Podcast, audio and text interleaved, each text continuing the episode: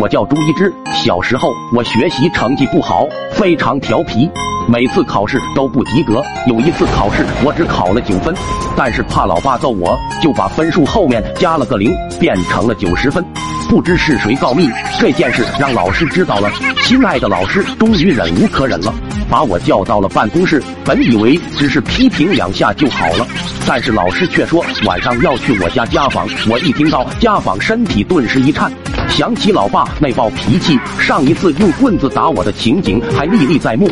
无奈之下，我去请教了一下刘义群。刘义群向来聪明，鬼点子也非常多。他跟我说：“你爸妈这些天工作不是都很晚回来吗？你就说你爸去年去世了，你妈妈不在家，你把老师打发走了就行了。”我一听，眼睛一亮，不得不说，这个方法真的很好。这样以后老师也不会再来我家家访了。晚上放学之后，我以光速跑回了家，想着空口无凭，我就去柜子里打出了老爸以前的黑白照片，然后挂到了墙上，下面还放了几支蜡烛，假装是上香的。没过多久，老师真的来了。老师问我父母在家吗？我支支吾吾的回答道：“我老爸去年病死了，家里只有我妈妈。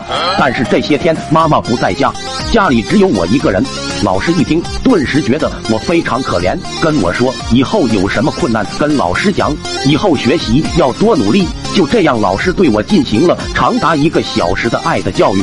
我在心里一直在问：老师怎么还不走啊？现在天都快黑了，爸妈回来了就麻烦了。这时老师可能也觉得时候不早了。